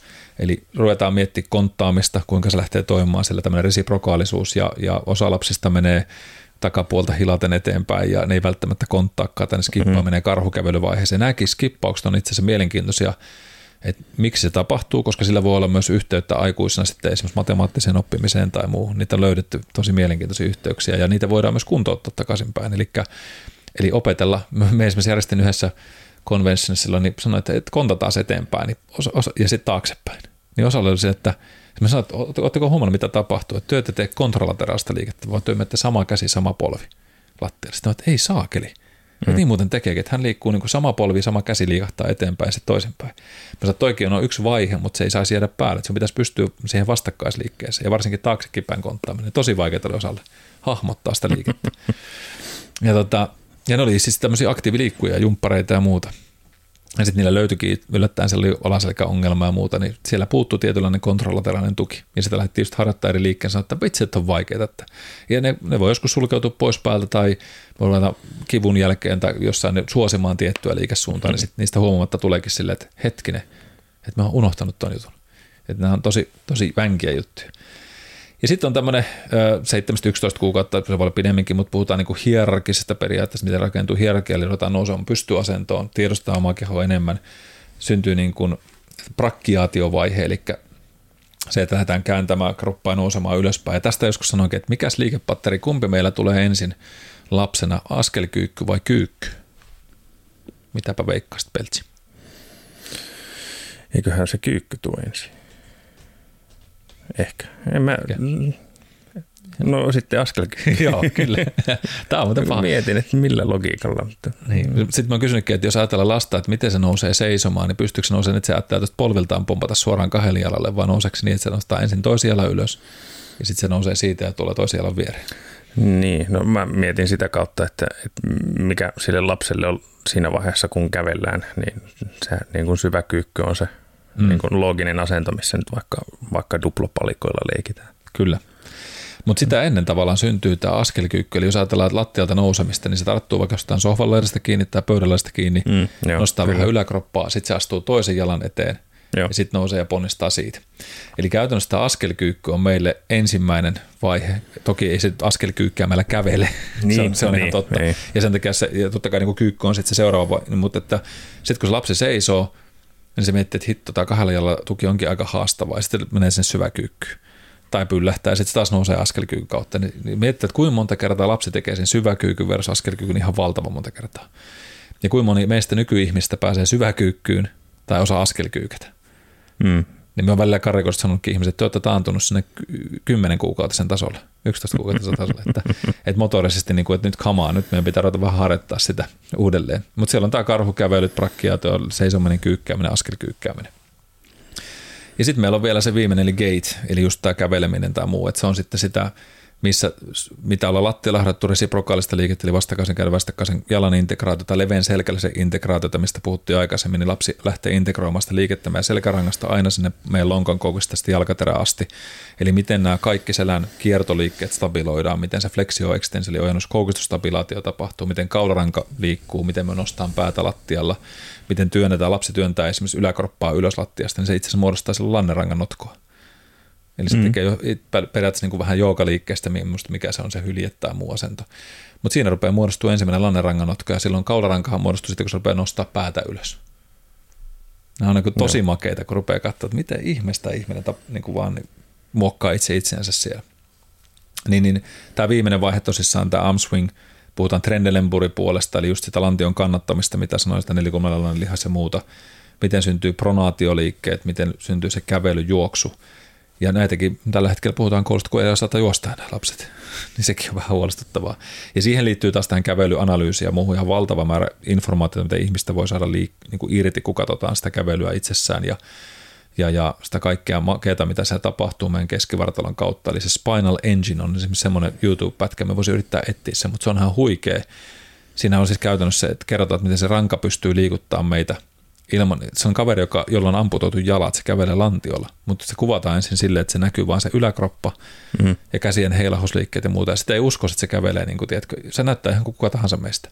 Mutta sitten katsotaan, niin sille ei ole itse jalkoja enää, se vaan menee niin kuin lantion avulla, mutta miten se keskivartalo tekee sen kaiken niin tosi luonnollisen kierron sieltä. Niin se on aika makeata nähdä, niin kuin seurata sitä, sitä puolta. Mutta näihin slingeihin ja siihen, miten meidän kävely muodostuu, niin siihen liittyy kaikki tämä meidän lapsuudesta oleva, siitä syntymästä eteenpäin olevat, ne kaikki motoriset patterit, mitä sinne rakentuu, emotionaaliset patterit rakentuu sinne, kävelystä ja ryhdistä pystyy aika paljon sanomaan myös meidän emotioita, että se on huikeeta, mitä sieltä pystyy ihmisistä ennustaa. Ja ja näistä myös puhun niin kuin myofaskelista linjoista, flow- ja rekyliliikkeistä, mitä voidaan keskivartalolle tuottaa, miksi ne on niin tärkeitä, ää, miten siellä tapahtuu niin kuin tämmöisessä funktionaalisessa toiminnossa, miten meidän muun muassa sitten, jos me haluamme sen verran vähän loppuun sohästä meidän elämää ja elimistöä, niin kuin sinne ajatellaan sisäelinten toimintaa ja kuinka se kommunikoi meidän keskivartalon kanssa, niin sitten taas meillä liittyy siihen meidän tunneemotiot. Eli tämä vaagushermo, mistä on puhuttu aikaisemmin, mm-hmm. se kiertää hermo, joka on aivojen ja meidän vatsan välinen yhteys. Ja sitten kun me ajattelen sitä niin kuin taas sen näkymättömän maailman läpi kuitenkin, nyt tämä foliohtoosuus on pakko ottaa tähän mukaan. Tämä on tässä joku eri, eri äänimerkki sitten, mutta, mutta me puhun ihmisille chakroista monesti, tai chakrat, tai millä nimellä sitä halutaan lausuakaan, niin sinne liittyy tänne keskivartaloon taas periaatteessa viisi eri chakraa. Ja jos ajatellaan sitä kaularangasta aina lannerankaa, niin sitten puhutaan enemmän siitä, että se meidän lannerangan alimmat osat, eli tämmöinen root chakra-alue, niin L5-S5, eli se ristelu lanneranka, niin sinne tässä kuuluu paljon meillä fight or flight, eli tämmöinen pelkorefleksit, meidän ö, lisämunuaiset esimerkiksi tota, niin, ai, liittyy tähän kau- kaukaisesti katsottuna. Sitten sen liittyy meidän fyysiset tarpeet, taas emotiot liittyy meidän lannerangan alaosiin, eli T9 L4, eli rintarangan alaosasta lannerangan neljänteen nikamaan sieltä, jos ihmisten kanssa me puhun, niin on usein sitä myöskin, että mitkä sun tunne-elämäefektit on, miten se reagoit niihin, koska se vaikuttaa sinne vatsan terveyteen ja stressitasoihin, ja se voi aiheuttaa dysfunktio meidän vatsalihaksille. Ja sitten jos taas mennään meidän rintarangan alueessa, jossa vaikuttaa pallea, pallea lihas menee siihen, niin silloin taas ruoansulatus, miten meillä ruoansulatus toimii kaiken kaikkiaan, niin se menee tähän kahteen alim, tai kolme alimpaan sakraan.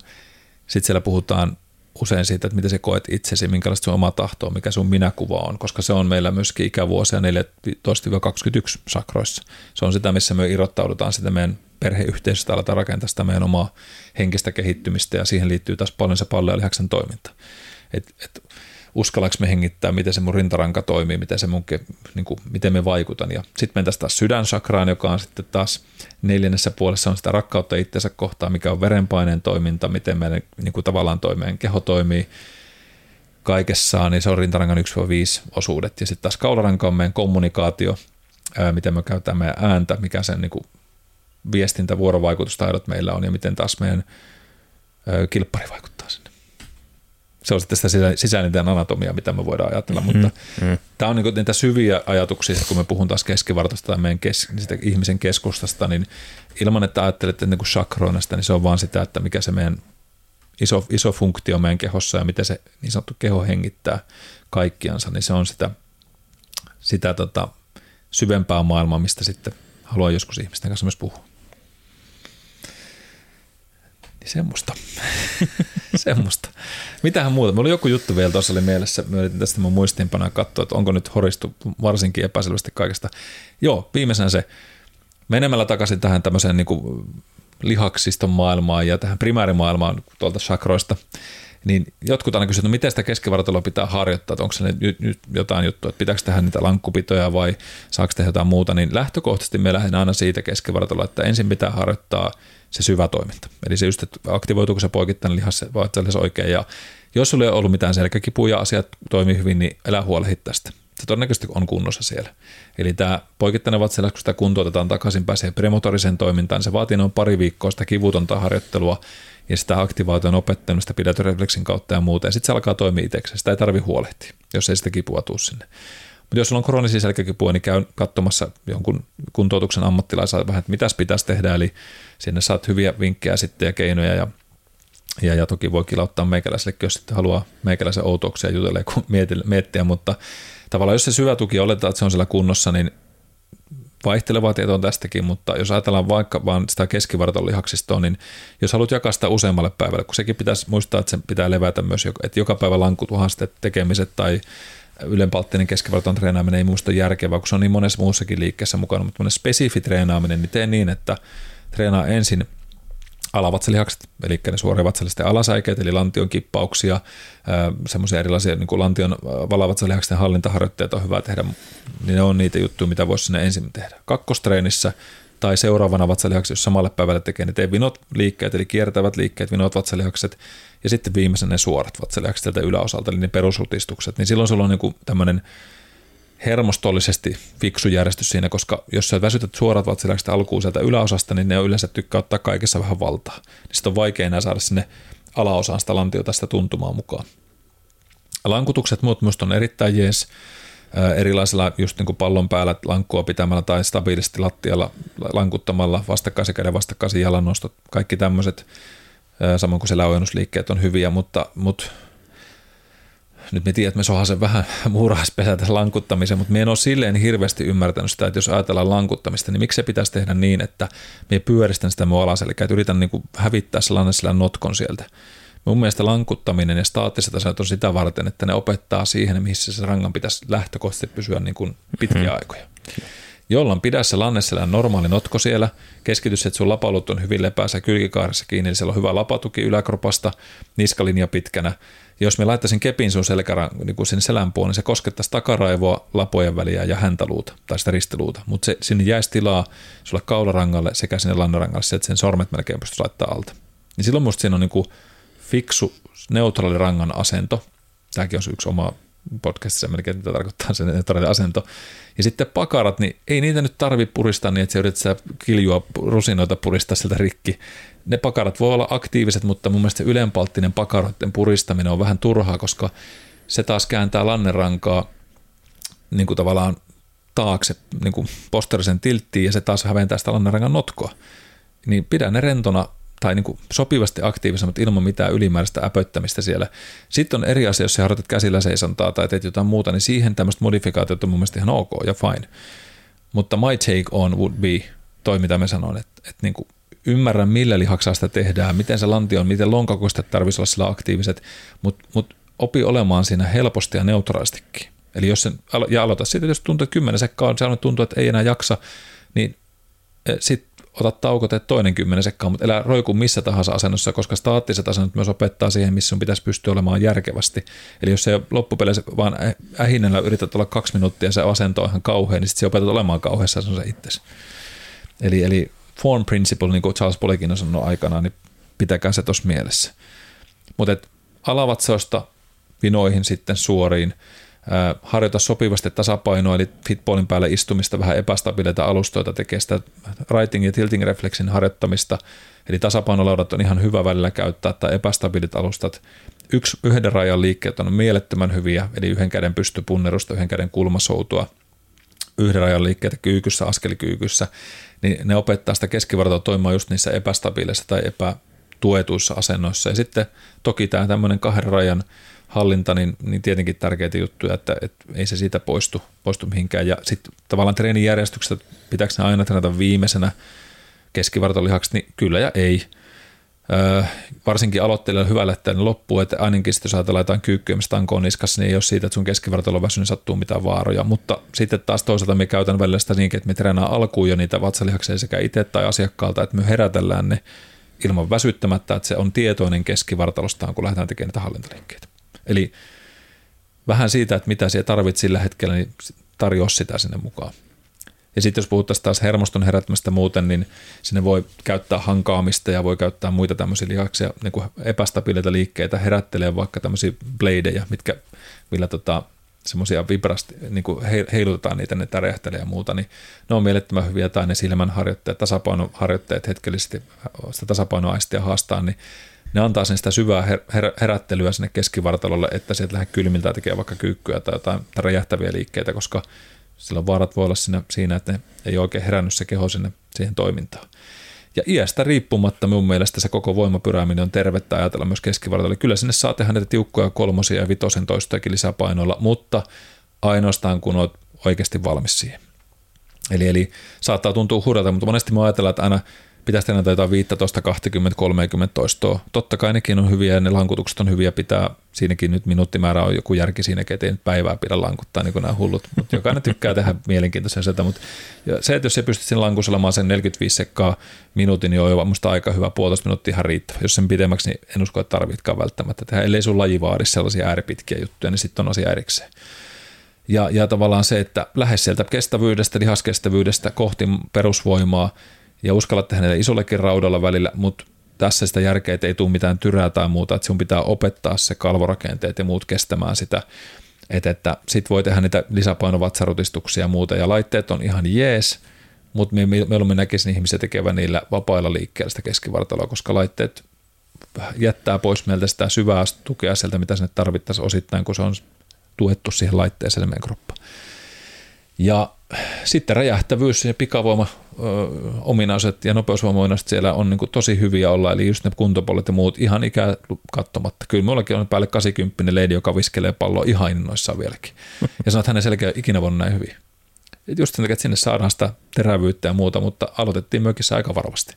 Että ei niin kuin, koska niitä, mitä nopeammaksi liike menee, sitä enemmän se on rasitusta myös sidekudoksille ja, ja rakenteille, niin pitää huoli, että se on niin kuin turvallista ja ne liikeradat on puhtaita ja, ja se ymmärrät ja hallitset näitä segmenttejä, eli siihen sitä valmentajan silmä on hyvä myös välillä harjoittaa tai niin kuin käyttää. Hoh! No kyllä me sen sain puristettua. Kyllähän näistä olisi voinut syventyä vielä pidemmällekin, mutta hei, menikö tunti 25 vai mitä? No sitä luokkaa jo. Ei paha. Pyydän anteeksi nöyrästi. Tämä, tämä nyt oli se masterclass, siihen voi joku disclaimeri laittaa, että varaudu mm. siihen, että ota kofeiinia, että jaksat, jaksat meidän mukana. Mitäs Peltsi, se on ollut, sori, se on ollut nyt tosi hiljaa, tämä on ollut mun tämmöinen yksin Ei mitään, mä oon ollut kuunteluoppilana, niin kuin sanoin, että on ollut hyvin mielenkiintoista. Nousi jotain ajatuksia vielä. no siis yksi, mikä jäi sanomatta ajatus, kun puhuit siitä, siitä mikäs lihas se nyt oli, joka jää niin kuin unohtaa tehtävänsä, kun pitäisi ensin premotorisesti vähän niin poikittainen vatsalihas, niin tuli jotenkin elämän mielikuva itsestä uintiaikoina lähtötelineelle.